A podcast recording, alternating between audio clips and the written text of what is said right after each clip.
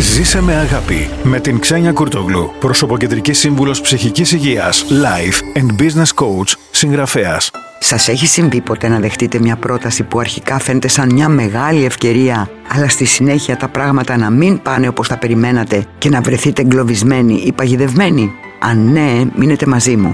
Θα μοιραστώ μερικές προτάσεις για το πώς μπορείτε να αποφύγετε τις μεγαλύτερες παγίδες που μπορεί να βρεθούν μπροστά σας. Α ξεκαθαρίσουμε πρώτα τι ακριβώς είναι οι παγίδες και θα χρησιμοποιήσω ένα πολύ απλό παράδειγμα, τις ποντικοπαγίδες. Έχουν ένα κομμάτι τυρί που το ποντίκι δελεάζεται και ξεκινάει να τρώει, αλλά στη συνέχεια βρίσκεται μαγκωμένο γιατί πιάνεται στη φάκα που κρύβεται μέσα στο τυρί. Ακριβώς με τον ίδιο τρόπο, ειδικά στη σημερινή εποχή του ίντερνετ με τις άπειρες δωρεάν προσφορές περιεχομένου, αλλά και σε πολλές προτάσεις επαγγελματικές ή αγορών που μπορεί να δεχτείτε, βρίσκονται παγίδες, που αργότερα διαπιστώνετε πως κάθε άλλο παρά ευκαιρίες ήταν. Και τι μπορείτε να κάνετε για να μην την πατήσετε ξανά στο μέλλον; Στο νούμερο 1. Δώστε χρόνο και μην βιάζεστε. Τις περισσότερες φορές που έχετε πέσει σε παγίδες ήταν επειδή λειτουργήσατε παρορμητικά ή κάτω από πίεση. Και αυτό γιατί εκείνοι που παρουσιάζουν τις ευκαιρίες συνήθως σας πιέζουν χρονικά για να αποφασίσετε. Γι' αυτό, όσο και αν φαίνεται δελεαστική μια πρόταση, εσείς πάρτε το χρόνο σας πριν απαντήσετε. Στο νούμερο 2. Ζυγίστε πολύ καλά τα υπέρ και τα κατά.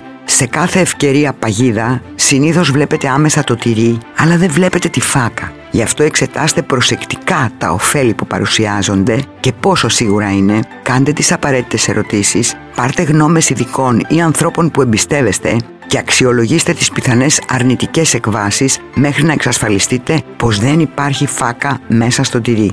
Στο νούμερο 3, αναρωτηθείτε, είναι πραγματικά μια ευκαιρία για σας; Συχνά περιπτώσεις και προτάσεις που μοιάζουν με ευκαιρίες μπορεί να είναι όντως ωφέλιμες για κάποιους άλλους, αλλά όχι για σας. Δείτε το πλάνο σας και εξετάστε αν αυτό που μοιάζει για ευκαιρία ταιριάζει και ευθυγραμμίζεται με τους δικούς σας στόχους ή σας απομακρύνει από αυτούς. Για παράδειγμα, αν αυτή την περίοδο θέλετε να κάνετε αποταμίευση για κάποιο δικό σας στόχο, ακόμα και αν κάποια ψώνια μοιάζουν με ευκαιρίες, εσάς μπορεί να μην σας είναι απαραίτητα και αντίθετα να σας βάλουν σε δαπάνες που σας απομακρύνουν από το χρηματικό στόχο που έχετε θέσει.